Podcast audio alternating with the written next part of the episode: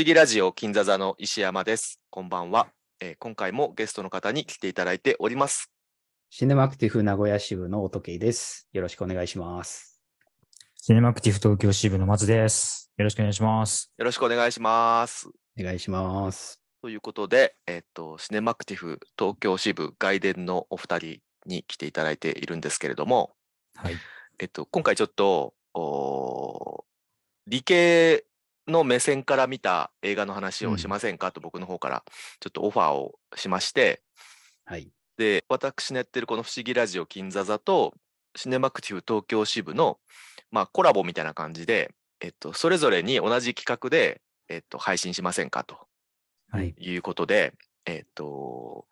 私のこの金座座の方ではちょっと僕が選んだ、インターステラーの話をしようということと、同じくこれから収録するんですけど、シネマクティフ東京支部の方では乙啓さんの選んだ映画と松さんの選んだ映画の、理系目線の話みたいなのをちょっとできたらいいかなと思ってますんで、はい、これちょっと聞いていただいた方はシネマクティフ東京支部の方もぜひ聞いてください。お願いします。ということで、お願いします。はい、よろしくお願いします。はいで、この金座座の方では、私が選んだインターステラーの話をしたいんですけど、お二方はちょっと理系の分野の方にすごくお詳しいということを私は聞いておりまして、全然詳しくないです、はい、一応理系というだけです、ね、詳しいというか、だってもうお仕事ですもんね。松さんはそうですね、はい、そうですよね、はい、専門分野が、はい、でもインターステラーはめちゃくちゃ遠いですけどそうですよね、インターステラーって宇宙物理とかそういうことになってくるんですかね。そうですね。多分そうですね。はい。で、私はですね、全然もう文系ですらなくて、もう本当に学のない男でありまして、いや文系ですらないみたいな、賢くないんです。賢いですよ。それで私も一個だから選んで、はい。ちょっと理系じゃないですけど、ちょっと調べたこととかをお話しできればなと思ってます。で、3人でその理系の目線だけじゃなくて、普通に映画の感想とかもちょっと話できればなと思ってますんで、はいはい、ちょっとお付き合いくださいということですね。はいはい、で、インターステラーなんですけど、ちょっとあらすじとかを一回読みますので、ちょっとご清聴いただければと思います。はい、インターステラーは2014年のクリストファー・ノーラン監督による SF 作品で、じゃああらすじ読みますと、巨大な砂嵐が日常化した近未来のアメリカ。異常気象により地球規模で農作物が大量に枯死、これは枯れて死んじゃったってことですね。枯死し、人類は滅亡の危機にさらされていた。元テストパイロットのクーパーは、義父と、15歳の息子トム、10歳の娘マーフィーと共に農場を営んでいる。マーフは自分の部屋の本棚から本を落とすゴーストを科学的な視点で観察していた。ある日、クーパーはそれが何者かによる重力波を使った二進数のメッセージではないかと気がつく。というところから物語が始まるお話になっております。お二方、インターステラーって、はい、もちろんご覧になってると思いますけども、乙啓さんいかがです？印象とかって。僕は最上映かなんかで劇場で見たんですけど、もう、オールマイベストに入るぐらい好きな作品ですね、僕は。はい。自分が理系だっていうのもありますし、SF 的にも大好きですし、普通の映画としても大好きな作品ですね。両面から来ると、すげえ評価上がったりしますよね。そうなんですよ。もうこれ以上ないっていう感じがありますね。はいはい。松さんは？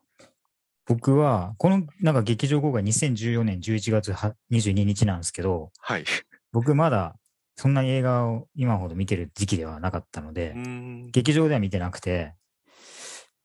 公開されてそうですね、2016年ぐらいに多分DVD か配信か忘れましたけど、そういうところで家で見たって感じですかね。なるほどなるほど。うん、はい。印象とかは。うん。当時も面白かったんですけど、今回見直したんですけど、はいはいはい。ノーランの中で一番面白いなって思いましたね。ね。完成度っていうか、ノーランの作品でちょっとこう穴があったりとかする場合もちょっとあるような気もするんですけど、でも今回っていうかインターステラーに関しては本当話も面白いし、うんうん、ロジックもちゃんとしてる気もしますし、うんうんうん、でなんか新たなこう概念というか、まあ例えば5次元の空間を描いたりとか、はいはいはい、そういうところも提示できてたりするんで、はいうんうんまあ、本当もう文句ないというか、はいはいはい、めちゃくちゃ面白かったですね。見返してもやっぱ面白かったですね、うんうん、僕も当時インセプションがあってですごくあれ好きな映画だったんですけど、はい、だからもうこの監督のやつは劇場で多分毎回見に行くだろうなとか思ってて、はい、からのインターステラー、あれそういう順番だったかな、でもなんか多分そんな感じだと思うんですけど、はい、で劇場で結構早めに見に行ってすごい良くて、で未だにノーランの中で僕もこの映画がベストだし、結構僕も人生で見た映画の中でもかなり上位の映画だなと思ってて、今回見直してみたらちょっとパワーダウンしたんじゃん僕の中では、うん、ちょっとね当時からずっとハンス・ジマーのこのサントラすごい聞きまくってて、うん、いざ映画で見たらちょっとうるせえなと思ってなんか常になってませんか、なんかどんな場面でもずっと音楽なってて、うん、ちょっと静かにしてもらっていいですかみたいな、そういう感じがちょっとあったのとありますよね、多分 あとやっぱかなり都合のいい時間のなんていうかな、うん、ちょうどそこに居合わせましたかみたいなとかが結構まああるんで、なんかまあでもこれまあ力技ってか、ノーランっていつももうわーっていう感じじゃないですか、もう押せ押せっていう感じでもうミクチャーにされてる間に、まあいつの間にかもう劇場出てるみたいな感じがすごくいいとこかなとも思ってるんで、それ改めてやっぱ家で冷静に見るとはてっていうとこはちょっとあるかなそれなんかね、脚本の穴とかではなくて、まあ、都合主義っていうのともちょっと違くて、なんか、まあそういう風にしたんだなみたいな感じはあって、まあ、なんか例えばまあ、だいぶ先の話になりますけど、クーパーが、放り出されるところにちょうどなんか、助けてくれる人がちょうど通りかかるみたいな感じとか、なんかまあいろいろ省略してるんですよね、間のことをね。そうですね、そうそう、だからその省略がかなり知ってないと、まあ、ただでさえ結構長い映画なんで、当然だなとは思いつつもっていうとこはあって、なんか初めて見た時の衝撃は当たり前ですけど、まあちょっとなかったかなみたいな感じはしましたけど、でも確かにこう結構気持ちいいんですよね、これね、見ててね、なんかカシャカシャハマってく感じが、そうですね、気持ちいいです、気持ちいいです、なんかね、ちゃんと謎解きもありますしね、なんかそうですよね、なんか伏線が見事だなってやっぱり思いますね。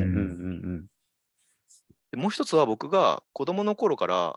実家にあって、ちょっと誰が買った、僕が買ったのか親父が買った本なのか分かんないんですけど、実家にあった本で学研ジュニアブックスっていうところが出してる宇宙の落とし穴ブラックホールっていう本があって、これ子供の頃もむちゃくちゃ読みまくってて、でだからブラックホール、まあ、重力が強いところに行くと、まあ、浦島効果で時間の進み方が、まあ、観測する人によって違うっていうのがあるじゃないですか、はいはいはい、あれはすごい馴染みがあったんで、この映画の中ですごいそれがまあ主題、まあ、時間差による、まあ、エモさみたいなのが描かれるんですけど、はい、それはすごくそれを使ったエモさの情緒とかがすごく素敵だし、まあ子供の頃から読んでた藤子 F 不二雄先生の SF 短編集にある地球から離れていくことと、心がね、離れることと距離と時間との差みたいので、もう号泣するようなシーンとかああいうのとかね、藤子先生イズムとかもあって、すごく本当に好きな映画だなと思って、っていうとこがありましたっていう感じで。で、ちょっと理系の話したかったんですけど、はいはい、まあ私花粉症で体調が絶不調ということもあってちょっとね、本買ってたんですよ、実は。すっごい入門、相対性理論入門とか、初めまして量子力学とか、そういう本を買ってたんだけど全く読めなくて大さん眠くなりそうですからね、もうね鼻は詰まるわでね、下向くだけで鼻詰まるんで、上向いて読まなきゃいけないみたいな。だって全然何にもできなかったんですよね。どうしたもんかとか思ってるんですけど、まあちょっとじゃあ、まあもうちょっと、インターステラーの話していきますけども、はい、そもそもこれ制作総指揮に理論物理学者のキップソーンさんが、まあ監修みたいな形も兼ねて多分関わっていて、でこのティップソーンさんって本当に今も活躍されてる物理学者の方で、なんか主に重力波の研究をされている方、でこの映画が2014年で、その後リゴっていう施設を作って、重力波の観測に成功して、2017年にノーベル物理学賞を受賞してるんですよね。で1988年にはワームホールを使ったタイムマシンを作るっていう、論文とかも発表してて、ちょっと見てみたんですけど、もう何のこと言ったのか全然分かんなかったですけども。まあそれをなんかタイムマシンっていうと僕たちがね、ドラえもんとかでイメージするものじゃなくて、一瞬で移動させたら時間差がなくなって、過去に なってますよねそれみたいなことで、なんか僕たちが自由に未来行ったり過去に行ったりとかできるとか、そういう代物ではもちろんないんですけど、なんかそういうのも面白くて、でこのインターステラーに関して「ザ・サイエンス・オブ・インターステラー」っていう本も書いてるんですよね彼がね。それちょっとすぐ読んでみたいんですけど、誰か日本訳して出版してくださいっていう。英語なんですね。英語しかないですね今のところ。あ、そうか。そうなんですよね。で、彼ですね、ティップソーンさんは、1997年の、ロバート・ゼメキス監督のコンタクトっていう映画にも、ちょっと関わってるというか、コンタクトの方は原作がカール・セーガンさんっていう、やっぱりこの方も SF 作家の方ですけども、まあこの人自身天文学者かなんかだったんだよね、きっとな。それでなんか超高速で、移動するのにどういうふうな、なんていうの、齟齬がない、物理的な移動方法ないかっていうことで、その時も、キップソーンに相談したところ、ワームホールを使えばいいんじゃないかっていうアドバイスをしたみたいですね。コンタクトって見ました？ジョディ・フォスターのやつ。昔見た気があるんですけどね、あんま覚えてないんですよね。僕は見てないです。見てない。あ、ちょっと見てほしいですね。あれも結構力技のでもほぼもう同じ話ですからね、これと。まあ、宇宙旅行の部分こそはしょってるというか、理論的に到達するみたいなことが描かれてて、ちょっと面白いんで。あと、マシュー・マコノヒーも出てますし。どうしたっけ。で、まあ、いろんな SF 作品への、発想の源とかは、まあ、2001年宇宙の旅とか、ありますし、その後の2010年っていう続編もちょっと、あって、あれは、ジョン・リスゴーが出てるので、ちょっとその意味もあって、今回のこのインターステラーのお父さん役でジョン・リスゴーが出てますけど、なんかちょっと意図があるのかなとか思いましたけど。なるほど。全然理系の話じゃねえ。どうしよう。別に大丈夫です。これ、地球が、まあちょっと未来の話になってるのか、年代こそ表示されてないですけど、明らかに我々の住む世界よりも、ちょっともう地球がダメになってて、砂嵐で、もう作物がダメになってるのか、作物がダメだから砂嵐が起きてるのか、なんかわからないんですけど、もうどんどん、オクラも取れなくなって、もうすぐコーンも取れなくなって、で、砂嵐で、まあ、日光も遮られてっていう悪循環になってて、で、地表が露出すればするほどまた砂嵐も発生するし、多分、光合成に必要な植物もどんどん枯れていくってことで、もう早晩地球ダメだっていう未来になってて、結構あのパートも好きなんですよね。なんかあの絶望感というか、暗い地球感みたいなのが、ディストピア映画としてもあんまない感じの描写で、そうですよね。いいですよね。なんか三西部とかじゃなくて、あくまで農場しか映んないじゃないですか。都市がどうなってるのか全然分かんなくて、そうですね。はいはい。農場のなんか清潔感っていうか、第一次産業感っていうか、クーパーとかジェシカ・チャスティン、マーフかとかが、はい、結構カーハートの、ジャケットとか羽織ってて、いかにもアメリカの、農業従事者の、雰囲気があるんですけど、あれがなんかかっこいいし、なんか好きなんですよね。フィールド・オブ・ドリームス感みたいなやつが。だからこそクーパーがこう宇宙に向かうっていう展開がとってもスリリングで、なんかワクワクしてきますし、なんか途中でなんかインド軍のドローンかなんかが捕まえる、もうなんか制御不能になってて、それをなんか捕獲するっていうシークエンスとかも、なんかそこだけ急に未来感がなんか農場の中で繰り広げられるのとかもなんかすごい好きで、最初退屈だっていう人結構いるんですけど、あそこも結構好きですね。あれがあるからこそなんか生きてきますしね、その後の展開。そうですね。農場をぶっ飛ばすのもなんか気持ちいいですよね。気持ちいいですよね。車でね。どうなんだっていうところもちょっとあるけど。なんか、せっかく育てたのに。そうね。アメリカの1930年代にダストボールっていう実際に砂嵐被害があったっていうのはちょっと有名な話ですけど、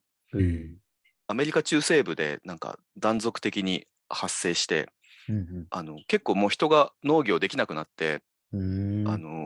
かなりの数の人たちが農業できなくなって、都市部に、移住したっていうことがあったらしいですけど、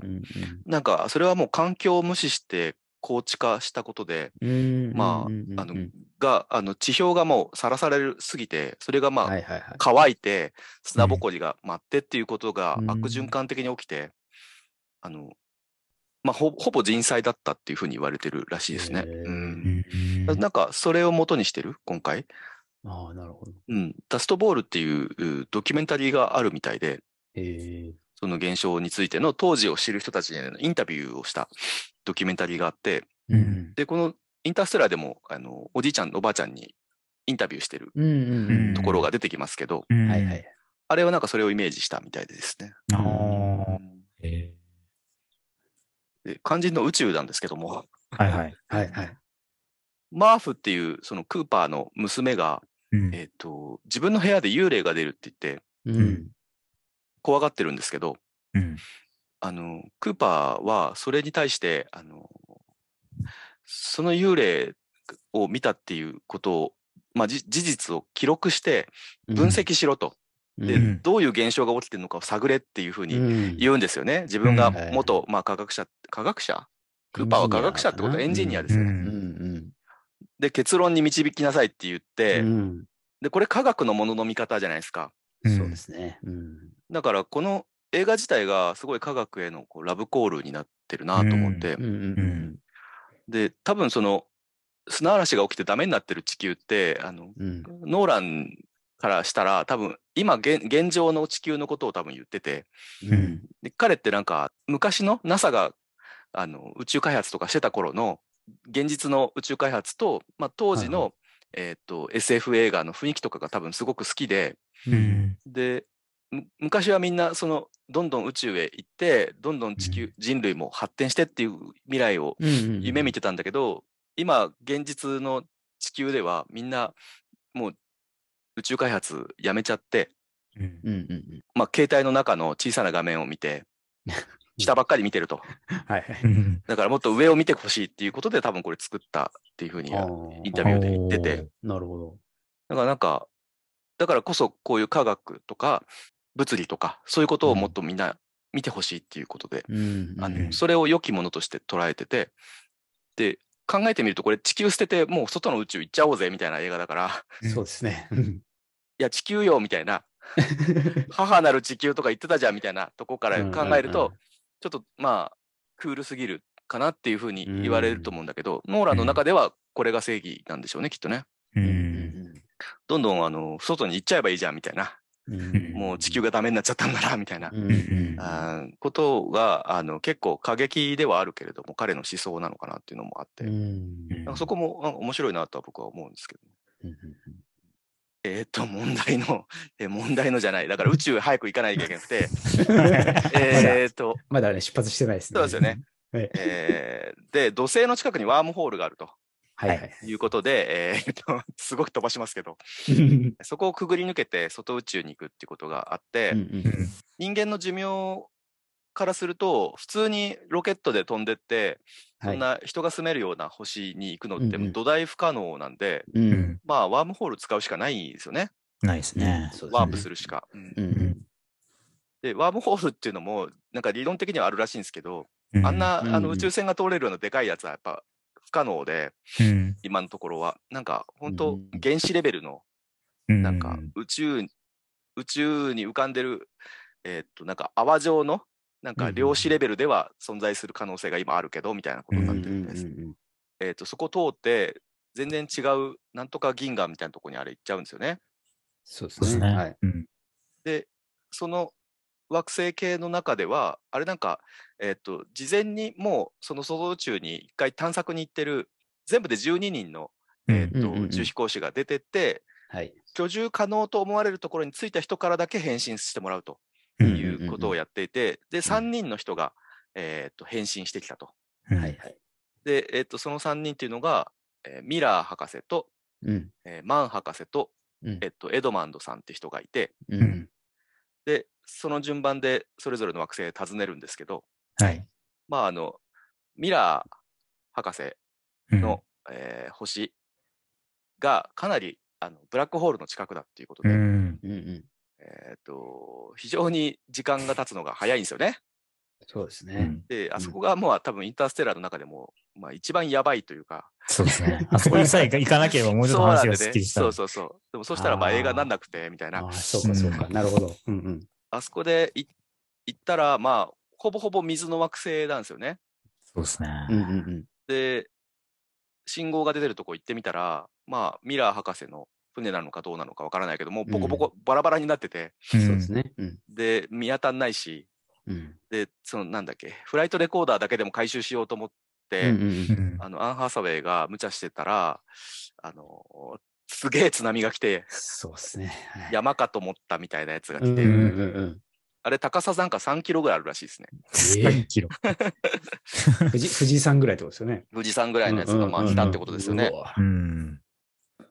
それで、まあ、逃げ遅れて一人死んじゃって、はいはいはい、で、なんとか逃げ切ったクーパーと、うん、アン・ハサウェイも、うん、まあ、なんですか、あれは、飛行船みたいなやつに水かぶっちゃって、うん、それを排水しなきゃいけないと、うん、いうことで、排水するのに45分かかると言われるんだけど、うん、あの星では、残してきた宇宙船では23年経っちゃうっていうことで、うんうんうんそう1時間で7年かな、うん、だからまあ3時間ぐらいあそこに滞在したことになってて、うんうん、で戻ってみると1人残してた黒人さんの、物理学者の人はもうひげ、うん、がもう白くなっちゃって初老みたいなですね23年経ってたみたいな、うん、そうみたいな、うん、この映画で一番怖い部分そうみたいなあれもすごいですよねしびれますよね、うんコールドスリープ入ってなかったのかって言ったら、うん、時間を無駄にしたくないから重力の計算してたよって言って、うん、そうでこの映画ってその、重力の謎を解くっていうことが非常に大事になってましてなんでかっていうと、マイケル・ケインがいまして博士ですけども、うんうんはい、重力ブラント教授が、はいはいその重力の計算をしてる重力の計算ってあれ何なんですかねそこが結構難しいっていうか分からないところなんですよねなんで重力、うんうん、重力をコントロールまあ人間の力でコントロールできるようにするための研究ですねあれはそれができれば、うん、コロニーを宇宙に飛ばして、うん、ワームホールを抜けてその居住可能な星までコロニーを行かせることができるとうん、そういうことですね。まず打ち上げの段階 で、多分コロニーがめちゃくちゃでかいので、そりゃそうだ、うん、ロケットみたいに出すわけにいかないから、ね、普通のロケットみたいにそういうことができない大きさなんで、うん、まあ重力を操作してこう浮かすみたいな装置を作るとか、なんかそういうことがプラン A だったわけですね。多分そうですよね、うんうん、なんで、まだその重力の計算ができてないから、うん、今んとこできないけど、その、うんうん、君たちが星を見つける頃にはできてるようにするからって言って送り出すと、うんうんうん、でプラン B があって、プラン B は、まあ人間の、まあ、受精卵というか、はい、人工的に培養した人間みたいなの種みたいなものをたくさん搭載して、うんその行き着いた星で、まあ、新たな人類を、うんはい育てていこうということがプラン B ですね、うん、だからその場合は地球の人たちは、まあ、諦めざるを得ないということがありまして、うん、でそのどうも重力の計算っていうのがまあもう不可能だということが途中で明らかになって、うん、だからプラン A っていうのはほぼほぼもうないということなんですよね、はい、で、その重力の計算に必要なものがブラックホールの中まで行かなきゃわからないですね、うん、人類にはね、うん、でそのブラックホールの事象の地平線っていう、もうそこまで行ったらもう帰れなくなっちゃうところがあって、うん、それの先に行かないと、うん、どうもその計算がの秘密がわからんということがあるんですけど、うん、この辺はこの映画でも、まあ、結構曖昧に描かれてて、うん、ちょっと細かく描いても多分普通に見てる人にはわからないことだから、うん、なのかなと思うんですけど、タースっていうロボットが、はいはい、まあ最終的にクーパーと一緒にそのガルガンチュアっていうブラックホールの中に中心の方まで、まあ、行って、うん、その何かを観測することに成功するんですけど、はい、何がどうなったのかあんまよく分かんないですよね、見ててもね、うん、それはないですね、ほとんどね、うんはい、でまあそれ分かって量子データにして2進数で送ることになるんですけど、うん腕時計の針を揺らすってことで、うんまあすごい描写かなとは思いますけども、うんうんうんまあ、モールス信号ですよね。あれでもバイナリーデータって言ってませんでした？モールスでやってんだ。針の動きはモールス信号ですね。はいはいはいはい、で砂のあれはバイナリーでしたね。はいはいはいうん、なんか2つ出てくるんで、ね、ややこしいんですけど。うんうんはいはい、でまあ可能か不可能かっていうことを言いたいのではなく、うん、その描くことがすごいなと思って、うんうん、そもそもブラックホールの中心の方に、まあ、5次元的な世界があって、うん、でクーパーそこに落ち込むじゃないですか、はい、で5次元って我々にはそのまあ縦横奥行きと、まあ、時間がおそらく4次元目であろうということがなんとなくあるんで、はいはいうん、そのもう一つの要素5次元目の何かっていうのは我々には多分それを認知することが多分できないんでしょうけど、はい、まあ途中でなんかアン・ハサウェイがちょっと土地狂ったこと言ってましたけどなんかその5個目は愛じゃないかみたいなこと言ったり、うん私間違ってるって言ってる、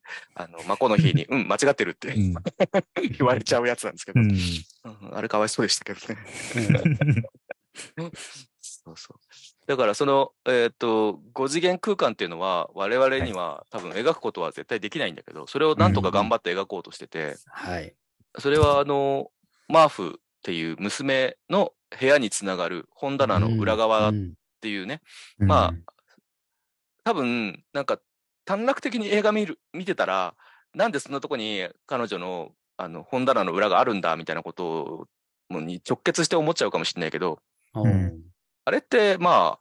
あ何でしょうかね、超次元的な存在が、うん、まあ導いてるっていう感じがあると思うんです、うん、まあそれがもしかしたらアメリアっていうアン・ハサウェイが言ってたみたいに愛ゆえにあそこに繋がったのかもしれないんですけど、うん、設定としては未来人っぽい地球人結果としてそうですよね。っていうことですよね。だからクーパーが、過去のマーフに、うんバイナリーデータを送ったり、うんまあその NASA の所在地を教えたり、うん、まあデータを重力のデータを送ったりして、結果として人類が、コロニーを外宇宙に飛ばすことに成功して、うん、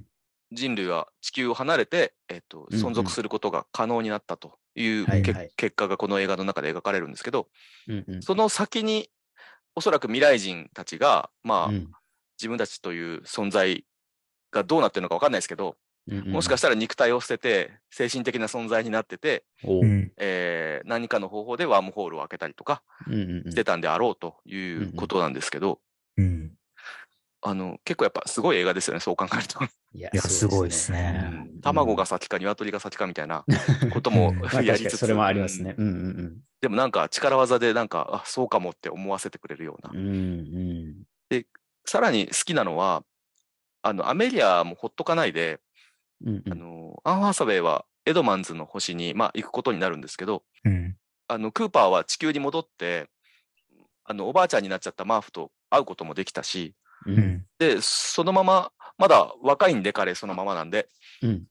人生そこで終わるんじゃなく、うん、アメリアのところに行こうっていうことですよね、うんうん、時間的なことがどうなってるのか分かんないです。あのあとアメリアのところに行ったら何年後になってるのか分かんないですけどまあ重力のコントロールができる宇宙船になってるでしょうから、うん、なるほどもしかしたらもうちょっと早く行けるのか、うんうんうん、アメリアがそもそもエドマンズの星に着いたのがあれから何年後なのかとかも全然分かんないんで、うんうん、時間的な関係性がどうなってるのか全然分かんないんですけど、分かんないですよ、うんうんうん、抜いちゃってる可能性もそうなんですよねだからまあなんかいい感じにね、うん、そうですねまあ寝てればねいいっていうのもありますよね。そういうこともありますね、うん、待ってればねっていうね。でもおそらくあそこでプラン B を彼女はあそうですよねそうプラン A が成功してることを多分知らないだろうから、うん、一生懸命一人で孤独にプラン B を、つまり人類の種を、うんうん、エドマンズの星で育てているところがちらっと映ってますけど、うんはいはい、でそこにまあクーパーが来るんでしょうねおそらくね、うんうんうん、で人工じゃない受精をこれからするそんな話どうでもいい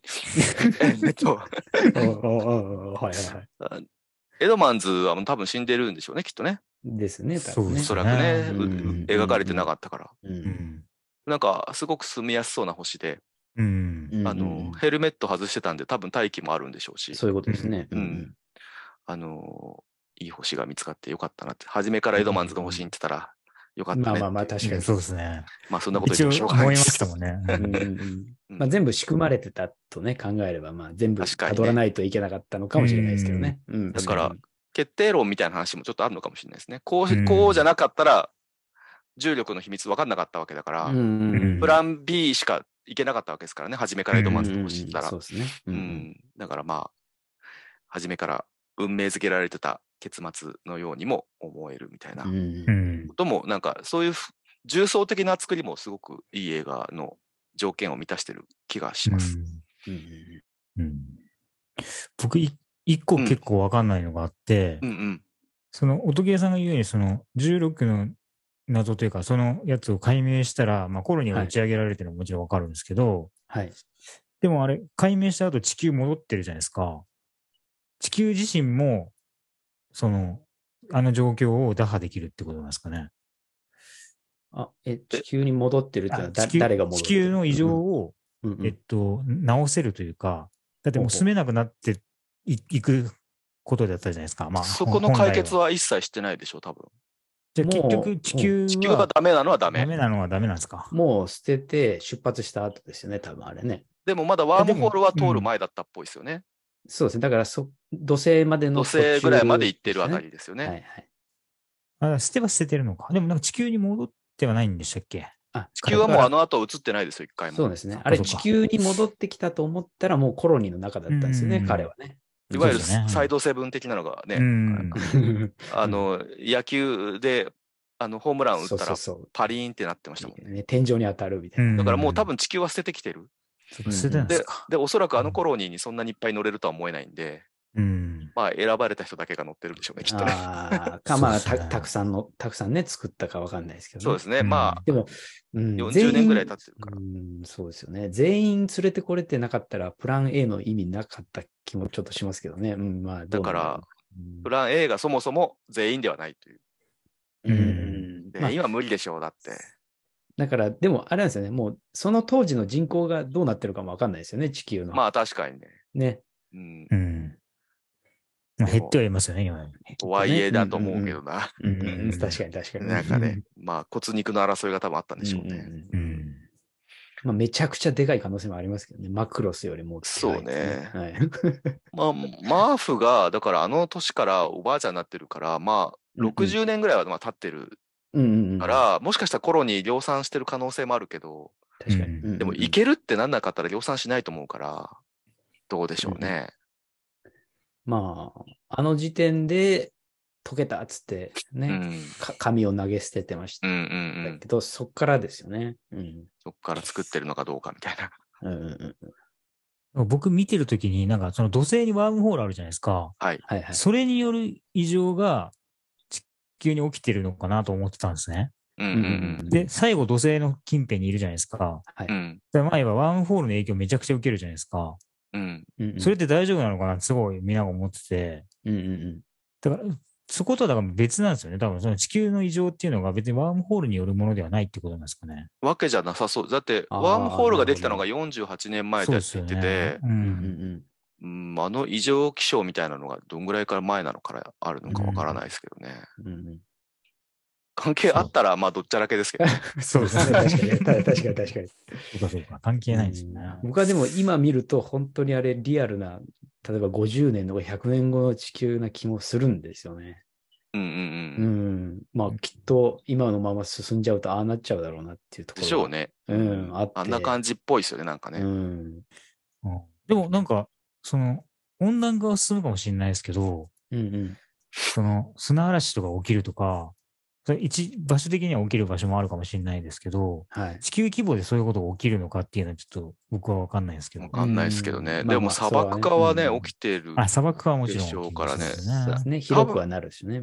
でもなんかインド軍とかも、だから軍がもう意味ないから解体してるってことを考えると、なんか一国だけで起きてるような状況じゃないんじゃないかなっていう気はしますけどね。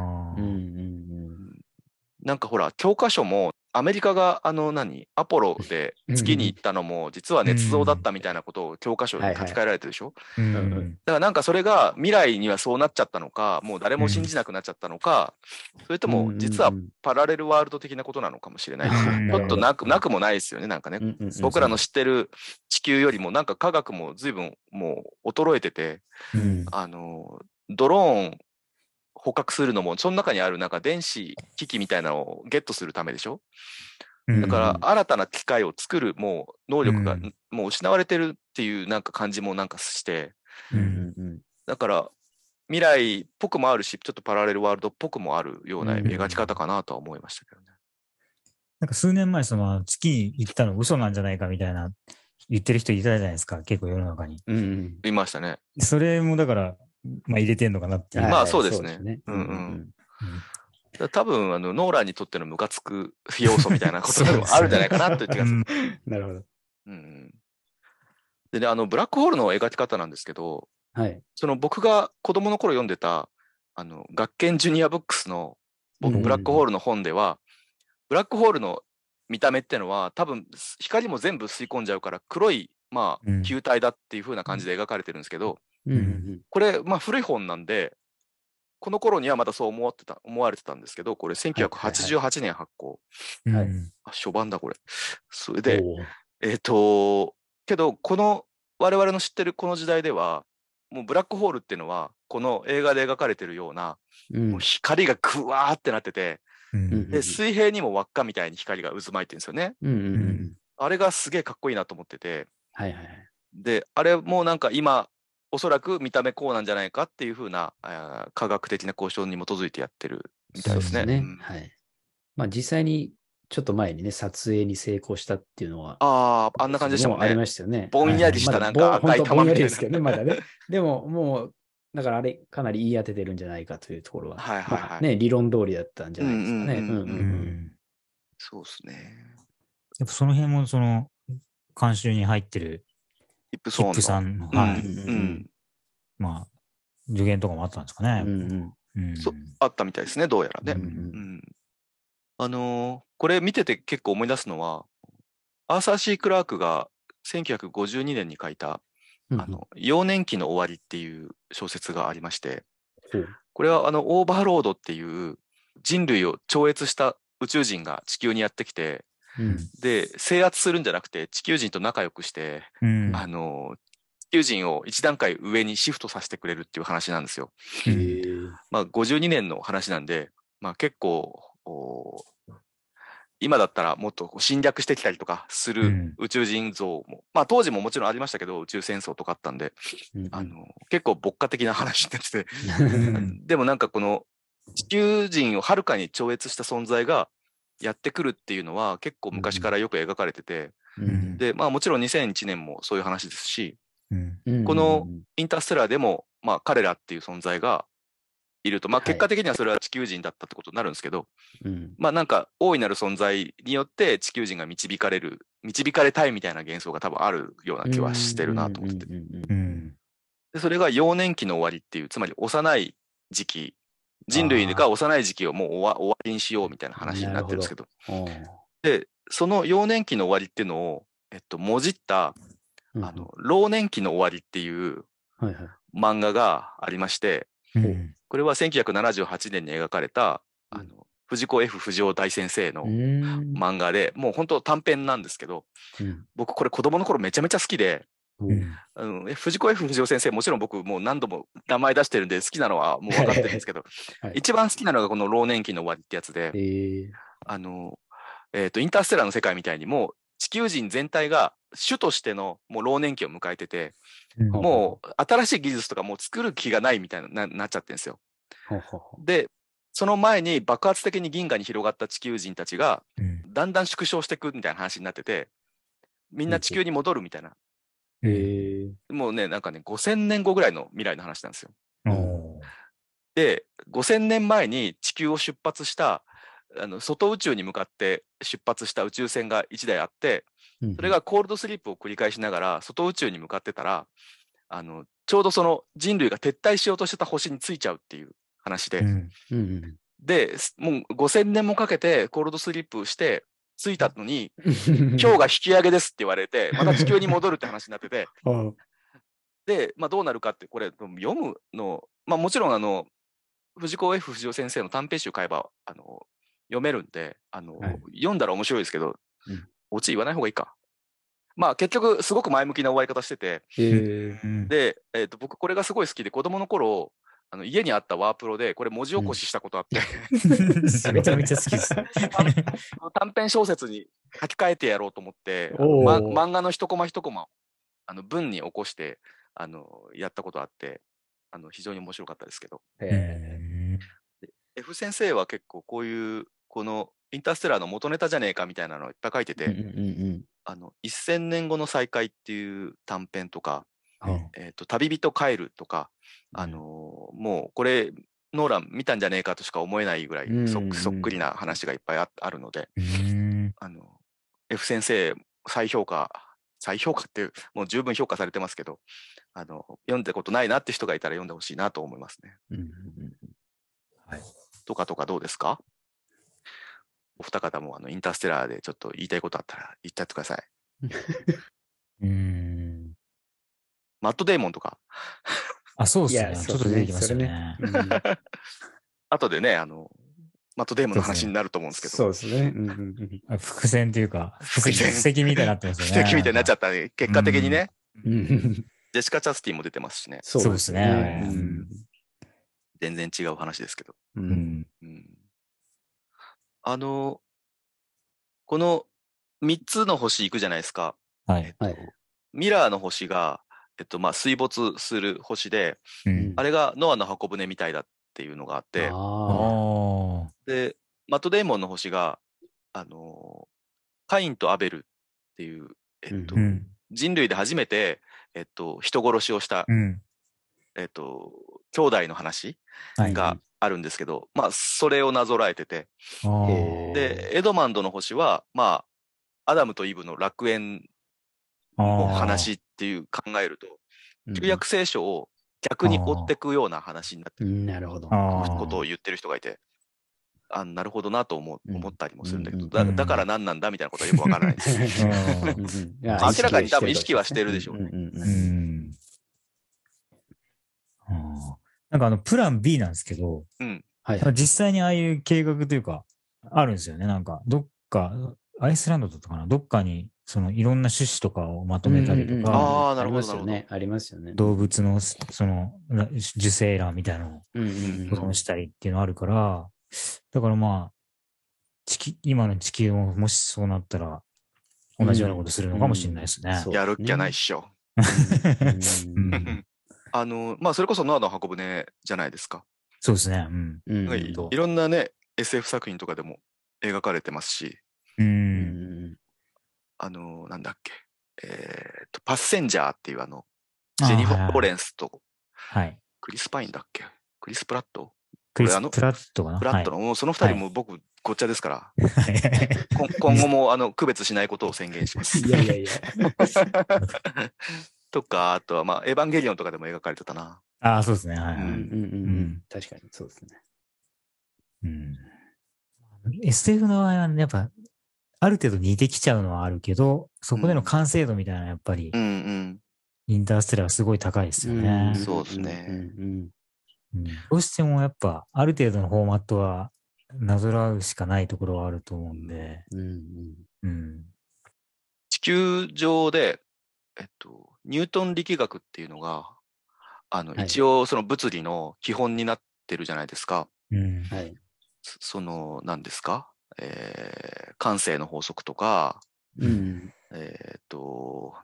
作用反作用とか、うんはい今回のスイングバイリとかにも使われてましたけど、作用、反作用が。うんうん、で、なんでしょう、時間の歪みとかって、はい、相対性理論で、はい、ニュートン力学じゃ、どうも解明できないことを、うんあるらしいってことで、うん、まあ、他の、まあ、それに代わる理論として、はいね、アインシュタインがうん、まあ、計算上、なんでしょうか、編み出したじゃなくて、